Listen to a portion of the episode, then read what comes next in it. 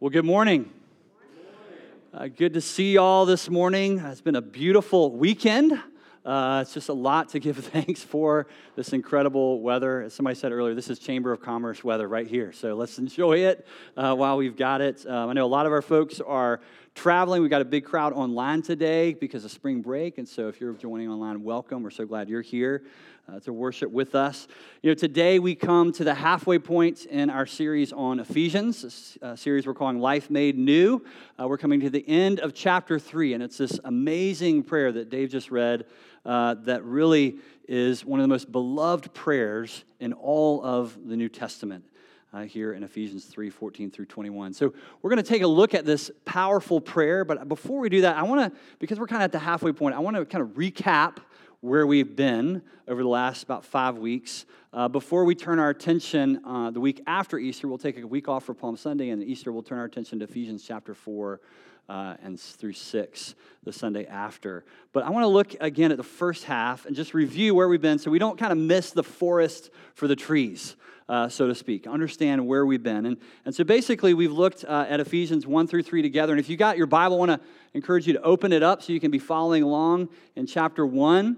Uh, as we look back on chapter 1, we really started with this question of identity, right? Of who am I? This fundamental human question. We discovered the good news uh, about who we are in Christ, that we're no longer rejected or alone, we're chosen and we're adopted. We aren't unforgivable or unchangeable, but redeemed. We aren't hopeless, but we are actually given a future. We're God's own, and He will never give up on us. We are sealed by His Holy Spirit, we're told. In short, we are, as we said, we are who God says we are. That's our identity. And then we looked to at, well, who is this God who says who we are? Uh, he's the God who has revealed himself in his son Jesus. He's the God who's revealed himself in his word and the God who is present with us and in us by his loving and powerful personal presence, his Holy Spirit. That's how we know God. He's the God who made us and the God who loves us, uh, and it can actually be known by us. And so then we looked at chapter 2 uh, and asked, how is all that possible? How, how is it we can know who we are and how can we know this God? And Paul unpacks that. He says that we were spiritually dead, that before Christ we had rejected God. We were cut off from Him by our sin. We were slaves to our selfish desires and under the influence of, of evil, and that we were actually deserving of God's judgment. But God, do you remember the big but God? God has done something about it. He wasn't content to leave us there. In his love, Paul says, in his kindness, in his mercy, in his grace, what did he do? He saved us from all of that. He has saved us and made us alive. He's given us victory over sin and death and evil. And all that's possible because Jesus has taken our place on the cross and suffered the judgment that we ourselves deserved. So that in Christ, we are forgiven children, deeply, deeply loved by our Heavenly Father. That's the good news of the gospel. So that was chapter two. And then chapter three uh, comes to this question well, what does that mean? What, are kind of the implications of what you're telling us, Paul, about who we are, who God says we are, and what He's done for us? Uh, and it, it, means some really important things. The biggest thing it means is that we're not alienated from God anymore, and we're not alienated from each other anymore. Uh, without Christ, we were both alienated from God and from one another. But Ephesians 3 13, another, but now. But God has done for us something we could not do for ourselves. We who were once far off have been brought near by the blood of Christ, for he himself is our peace. Right? He's what makes us whole as people in relationship with him and whole in relationship with one another. And so all the things Paul says, all the things that have divided us, now they all fade into the background, right? They fade in comparison to what unites us. And what unites us is our life in Christ. And so Jesus uh, points us to this great truth with his life and his death and his resurrection. The gospel offers us hope for even the deepest divisions in the history of humanity. And Paul points that out with the example of the Jews and the Gentiles. And he kind of unpacks that for us. And he celebrates that and he calls it a mystery. He says that's the great mystery. He says God's purposes for Israel to live as a witness to the world has been fulfilled in the person of Jesus, and the promise that God made to call all people to himself uh, from among the nations is fulfilled by the body of Christ, that is, the one people of God, the church. And so God has taken Jew and Gentile, all the divi- division, all the divided people of the world, He's made them one people in Christ, the church. And so for Paul, what he's excited about as he gets here to the end of chapter three, when he begins to pray this amazing prayer at the end of chapter three, is that God has done that. He's done the impossible. God has done the impossible. He's, Paul's exploding with joy as he prays these words. It's one of the reasons they're beautiful and powerful. He's so excited because he understands that God has brought about something supernatural that only God can do supernatural unity to humanity through his son, Jesus Christ. And it's that miracle, that miracle that Paul is celebrating in his prayer. So, with that in mind, I want to read these words again because it gives us, I think, a, a clear understanding of what he's actually praying for when he prays these words. So, when he says, for this reason, he's talking about that supernatural miracle, that mystery, Jew and Gentile together in one people of God. He's talking about this incredible miracle of supernatural unity in Jesus. And he says, for that reason, I now bend my knee, I bow my knee before the Father.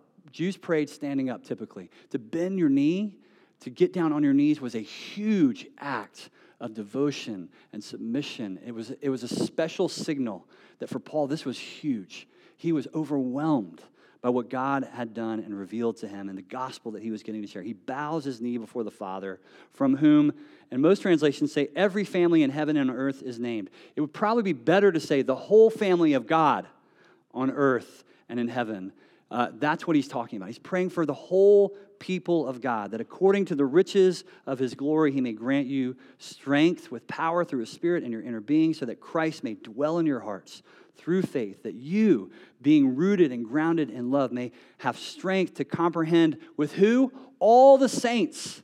All the saints, the whole people of God. Again, what is the breadth and the depth and the length and the height and to know the love of Christ that surpasses knowledge, that you may be filled, filled with this incredible truth, all the fullness of God. And so Paul prays. He prays in the sense of awe because he knows what God has done is humanly impossible. This unity, this bringing together of people in Christ has now been made possible, supernaturally possible.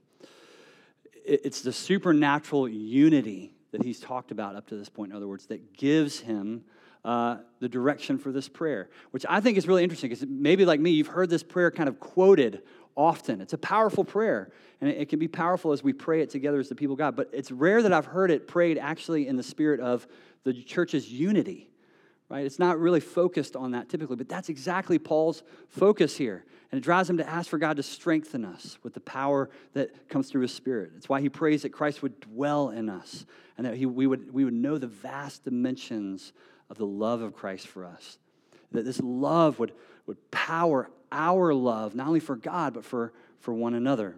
And he prays in the name of the Father and the Son and the Holy Spirit. It structures his prayer.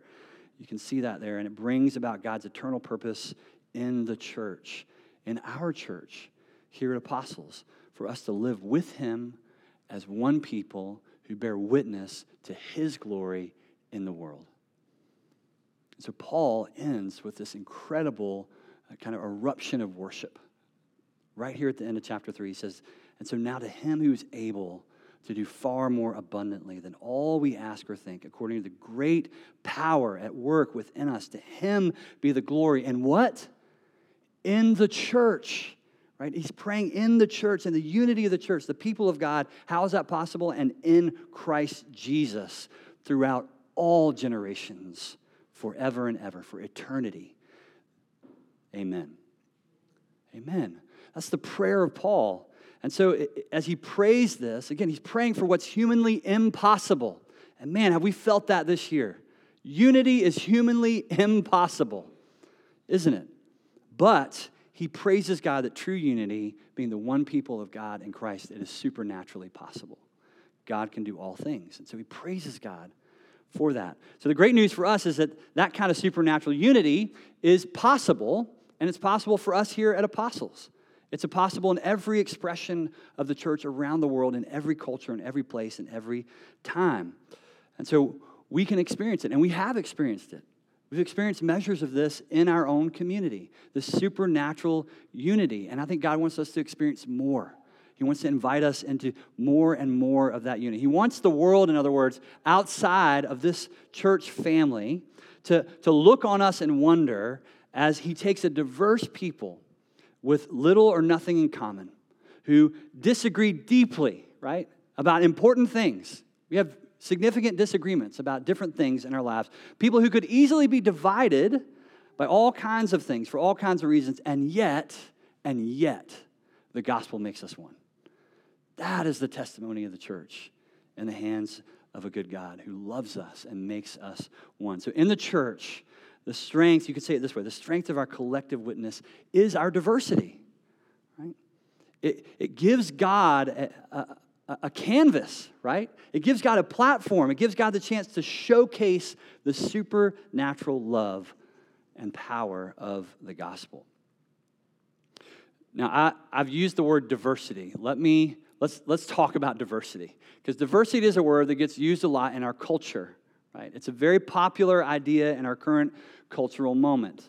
Um, and most often it's applied to race or ethnicity, uh, or increasingly to gender and sexuality.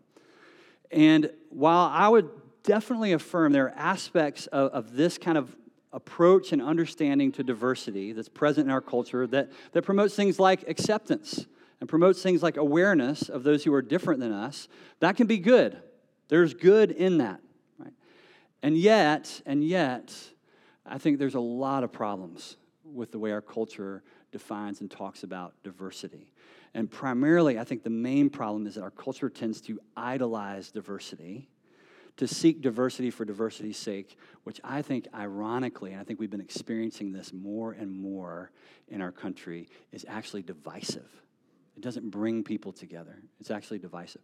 So let me just illustrate one way I've seen this working itself out. So I was at a, an outdoor coffee shop here in the Heights uh, about a month ago.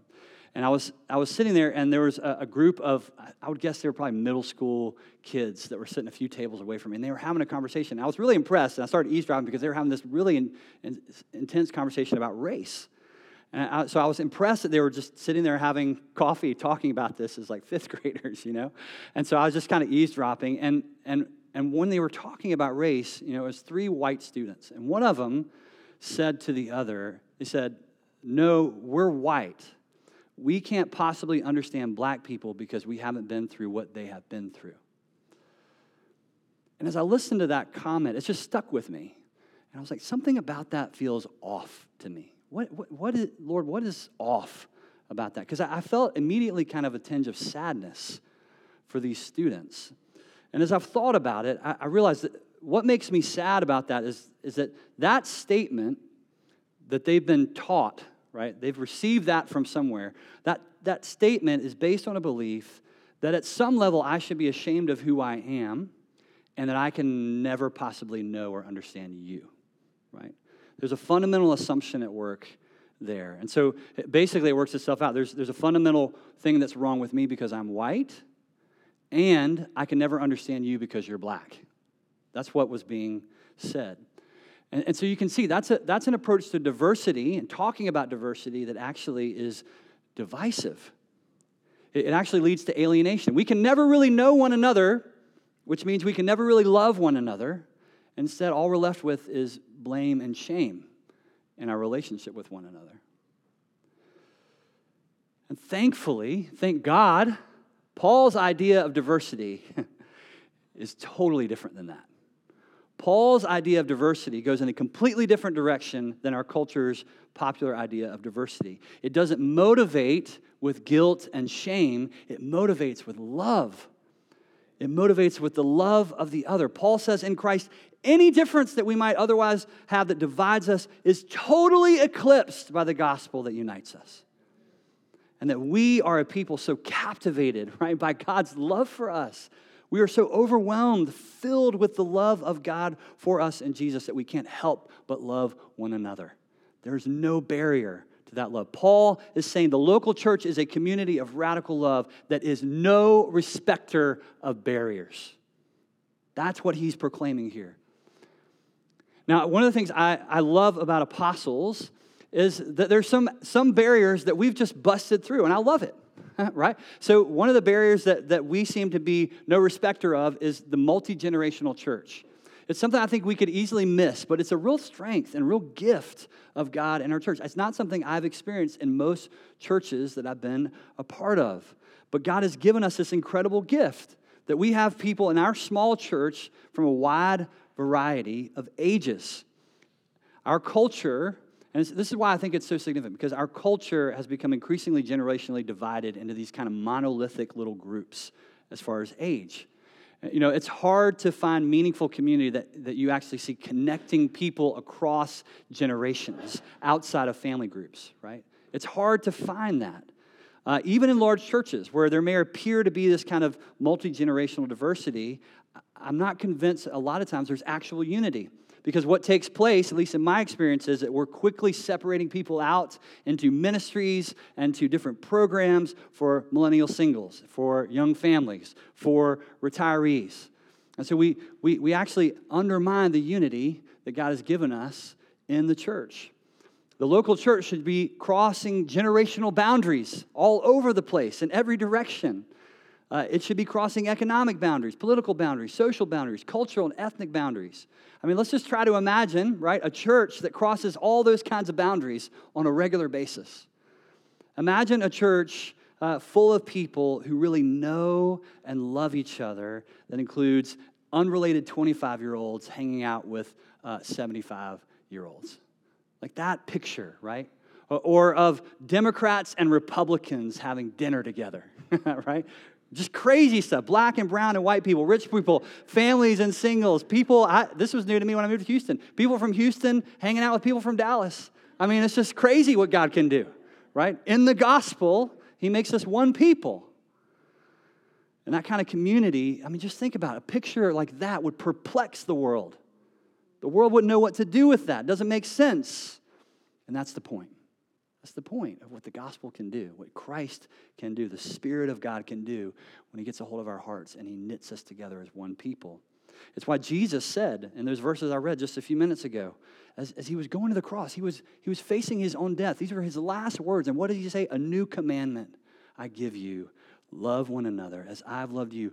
So you must love one another. He says it twice love one another, love one another, love one another, love one another. It's what he calls us to. Why? So that by this everyone will know. The world will look on us and see the way we love one another, and they will know that we are his. We're his disciples if we love one another. That's why unity and diversity matter. That's what makes them so powerful. So I want to say to us as a church apostles, it's our love for one another our unity with diversity that stands as a witness to Christ's love to the world. It's what glorifies him. So it's a beautiful and good and God given thing. So, so, with that in mind, and that definition and understanding of diversity and, and a supernatural unity um, around it, the question would come up I think, how does this supernatural unity with diversity happen in the local church? And this question comes up for churches all the time, right? What are we going to do to create more diversity here at Apostles, right? Might be the natural question that we want to ask. What are we going to do to create uh, that here at Apostles? And I want to answer very clearly we are going to do absolutely nothing, right? We're going to do nothing to create unity with diversity. Why? Because God's already done it. God's done that. We don't have to do that. We don't have to create it. He's already created it. He's already created unity and diversity in the person of his son. All he's calling us to do is believe in it and then live in light of it. Believe it and live in light of it. That's why Paul says all that he says here in Ephesians. He says, apart, apart from Christ, we were what? We were separated, we were alienated, we were without hope, but now in Christ we've been reconciled. We have been brought near. We have peace. We have been made one. This is not aspirational language. This is a declaration of what is true. In Christ, we are one people in Him. There is unity, there is diversity in the person of Jesus. His death has accomplished that. And so we need to praise God for that. We need to live into the truth of that. And so, as we do that, as we live into that unity, out of this new identity as the one people of God, what happens is diversity flows naturally out of that. Right? In other words, you don't have to make an idol of diversity. It is what's produced through a people who are filled with the love of Christ and know who they are. It's what happens. In other words, it, it, it's like I heard one pastor say it, it's like it's like the heat coming off the fire, right? That's diversity. The fire, what God has done in our hearts and our lives, and all He's asking us to do at times is fan the flame. but we don't make the fire. We don't create the fire, but we can fan the flame. And, and Paul points out that truth in chapter 4, verse 3, when he says, maintain, maintain the unity of the Spirit in the bond of peace. Don't create it, but maintain it. In other words, there are things that we can do to stand in the way of God's unity and diversity within the body of Christ. We can get in the way, we can stifle this natural fruit of the gospel. So I think that's a better question. It's not a helpful question to ask how do we create diversity? We don't. God does that. But how can we fan the flame and avoid stifling unity with diversity, the supernatural gift that God has given to the local church? Pastor Mark Dever gives uh, three things that I just love, and I'm just going to totally steal from his great book called Compelling Community. Uh, I'd highly recommend it to you. But in that book, he says there's three things that we can do to help maintain unity that produces this diversity, that cultivates and fans the flame uh, of what God has already done. And the first one he says, uh, if you want to jot this down, is don't settle for similarity. Don't settle for similarity. Uh, what he's saying is the easy thing to do, the kind of natural tendency that we lean into, is to clump together with people who are like us, right? There's a reason that birds of a feather flock together, that, that saying exists, because it happens, right? We tend to kind of gravitate towards people that are like us. And that in itself is not bad. Don't hear me saying that, but, but it is our tendency. So here, I'll give you an example. If you were to go to 10 different churches this morning around Houston, my guess is that most of them, as you stood back and you looked at the group, you would be able to identify at least one, two, maybe more reasons that that group of people has gathered together that has nothing to do with Jesus. So, for example, an all black church, or an all Latino church, or an all white church, right? A, a, a wealthy church, a, a suburban church, a poor church, all millennials wow, look at this church full of all these millennials. Man, there's a lot of white hair in this church. You know, like oh, that kind of stuff. You can see it working itself out. I bet if you spend 10 minutes hanging out afterwards, you could figure out pretty quickly that you're in a church full of Republicans or full of Democrats, right? And so it's true. We, we tend to flock together with people who are like us and think like us and live like us. And, and part of the reason I think that we're giving in and we're prone to give into that temptation is that, you know, the truth is, I'm this way, we're all this way. We, it's easy to get selfish, to make things about us if we're not careful. I'm, I'm looking for a church, right? I'm looking for a new church, and I'm looking for a church with a, with a Sunday experience that really is customized just right for my personal preferences. None of us have ever said that. We've all done it, right? And the church, on the other side of that equation, gives in. The church Instead of prioritizing unity, the gift of unity, it prioritizes affinity, right? It reveals, I think, a deep lack of faith. The gospel, man, yeah, the gospel is powerful. It has the power to, to change your life, to, renew, to, to reunite Jew and Gentile to one people of God, but millennials and octogenarians, probably not. Right? We got to keep that separate, you know? Uh, rich and poor, black, and brown, and white. We got not powerful enough for that. And so I think we need to work hard to avoid this tendency to pursue people that just are like us because it's comfortable, because it's safe. Now, this isn't to say that there isn't value to connecting with people that are like us. It's natural, it's beneficial, it's good, it helps us feel known and loved. But if we primarily connect around our similarity, it obscures the power of the gospel. Right? The church is called to be a place where supernatural uh, the supernatural work of God is bringing about the unity. I love how Dever says, uh, sums it up when he's talking about this. He says, The church should be a place where we can honestly say to others in our community, We are only friends because we are Christians. now, I'm not saying go around and say that to people, right? look, we're only friends because of Jesus. Uh, but you get the point, right? I mean, you, you shouldn't say that, but you should be able to say that to people in your community. And I think what stands out to me and what he says, that we're only friends because we're Christians, is the word friends. And it stands out to me because the gospel creates relationships with people different than me. And that means relationship matters, right? Gospel diversity isn't just getting together for an hour or hour and 15 minutes on a Sunday in a room to worship with people that look different than me. That's not gospel diversity. It means having real relationships, real friendships that we have no business having, sharing lives with people we have no business sharing lives with according to the world. That's, that's the picture of the church that God's calling us to. Number two, he says, be willing to sacrifice. He says, you know, first, don't settle for similarity. Second, be willing to sacrifice. Diversity, as we said, is a natural product of following Jesus together. It's what God does. But that doesn't mean it happens without any effort on our part. We have to lean into it in light of our natural tendency, again, to kind of seek our own comfort. And so it's like any part of our discipleship. Life with Jesus is a gift, it's a grace, and it takes a lot of work. It's both. Right? And so the same is true when it comes to the church being the church.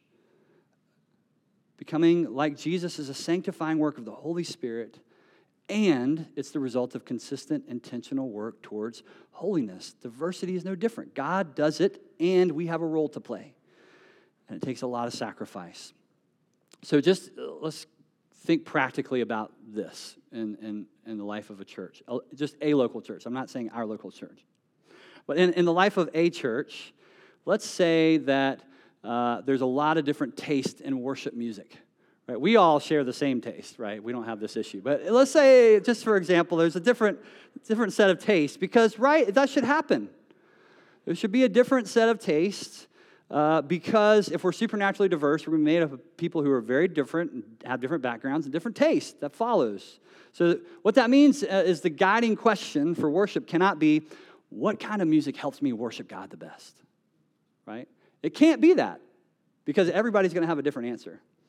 Everyone's going to have a different answer in a diverse church. There's going to be lots of different perspectives. So, I think just to highlight whether it's music or any other part of our life together, mutual sacrifice is inherently necessary within the supernatural unity and diversity of the church.